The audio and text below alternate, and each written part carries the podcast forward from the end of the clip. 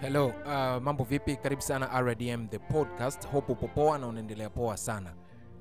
Uh, kuna siku moja nilikuwa napiga story na mshikaji wangu mmoja uh, tulikuwa tunaongelea masuala ya kumtumikia Mungu na akaniuliza mbona kuna baadhi ya watumishi wa Mungu uh, kama wana maisha magumu sana au kwa nini wanapitia mambo magumu sana. Nikamwambia kuna siri kubwa sana katika kumtumikia Mungu ambayo kikawaida mtu huwezi kuifahamu. Kwa hiyo inabidi kwanza uwe mtu ambaye upo karibu sana na Mungu ili uweze kuielewa hiyo siri kubwa ya kumtumikia Mungu. Sasa na kitu kikubwa sana nataka nishie na wewe siku ya leo. Ni kifupi sana, naomba uchukue muda wako kunisikiliza, kinaweza kikakusaidia. Uh, nilikuwa napita kwenye ukurasa wa kaka yangu anaitwa mtumishi wa Mungu uh, mwalimu Mfinanga mhubiri mzuri sana wa neno la Mungu. Uh, Mfinanga ame, amepost picha akiwa yeye pamoja na Gwamaka Mwakalinga. Kuna mambo mengi sana ambao watumishi wanapitia kwenye huduma zao, lakini kitu kikubwa nilichokipenda ni kwamba Mfinanga ameandika kitu pale chini, akaandika akasema, serving outside breeding inside, yaani kutumikia nje, lakini ukiwa ndani yake kuna vitu unavipitia ambavyo ni vizito sana, ambavyo kwa jicho la kawaida mtu ambaye yupo nje hawezi kuviona vitu hivyo ambavyo unavipitia. Sasa definitely nataka nikwambie wewe ambaye leo unasikiliza RDM the podcast. Mungu hajawahi kuahidi kwamba siku zote kwamba mambo yatakuwa fresh, yani mambo yatakuwa poa.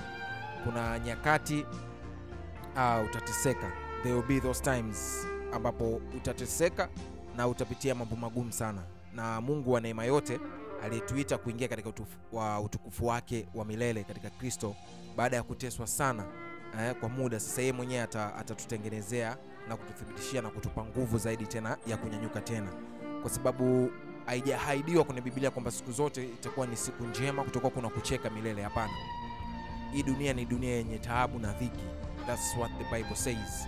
Lakini pia hatujaahidiwa kwamba siku zote tutakuwa tuna furaha. Kuna, kuna kipindi tutakuwa tuna, tuna, huzuni, kuna kipindi tutakuwa hatuna furaha vile vile, na kuna kipindi hatujaambiwa kwamba siku zote utakuwa kuna kupendana au utakuwa kuna kupendwa kuna nyakati utachukiwa. Uh, ukisoma kitabu cha Petro wa kwanza uh, yule sura ya tano mstari wa kumi Biblia inasema na Mungu wa neema yote aliyewaita kuingia katika utukufu wake wa milele katika Kristo, kisha kuteswa kwa muda kidogo, yeye mwenyewe atawatengeneza na kuwathibitisha na kuwatia nguvu. Then mstari wa 11 anasema uweza una yeye hata milele na milele. Amina. So God knows anajua kabisa kuna nyakati tutateswa, kuna nyakati watumishi wa Mungu tunaona kwenye madhabahu, lakini wanapitia mambo mengi sana ambayo kwa kawaida sisi hatuwezi kuyaona, tunaona sisi ni kawaida, lakini kuna mtu unaweza ukamwona anakuhubiria au anakupa wosia au anakupa mawaidha, lakini ndani yake kuna vitu vingi sana anavipitia. Ndio ile saving outside bleeding inside. Kuna vitu vingi sana watumishi wanavipitia, lakini mtu kwa jicho la kawaida huwezi kuviona, kwa sababu sisi tunaangalia kwa jicho la kibinadamu lakini kwa jicho la kiroho watu wana, wana bleed inside. Mtu anapitia mambo mengi sana kwenye ndoa, kwenye urafiki, kwenye huduma yenyewe, lakini kwa sababu ana ajenda mojawapo ya kumtumikia Mungu, hawezi kukata tamaa kuendelea kumtumikia Mungu.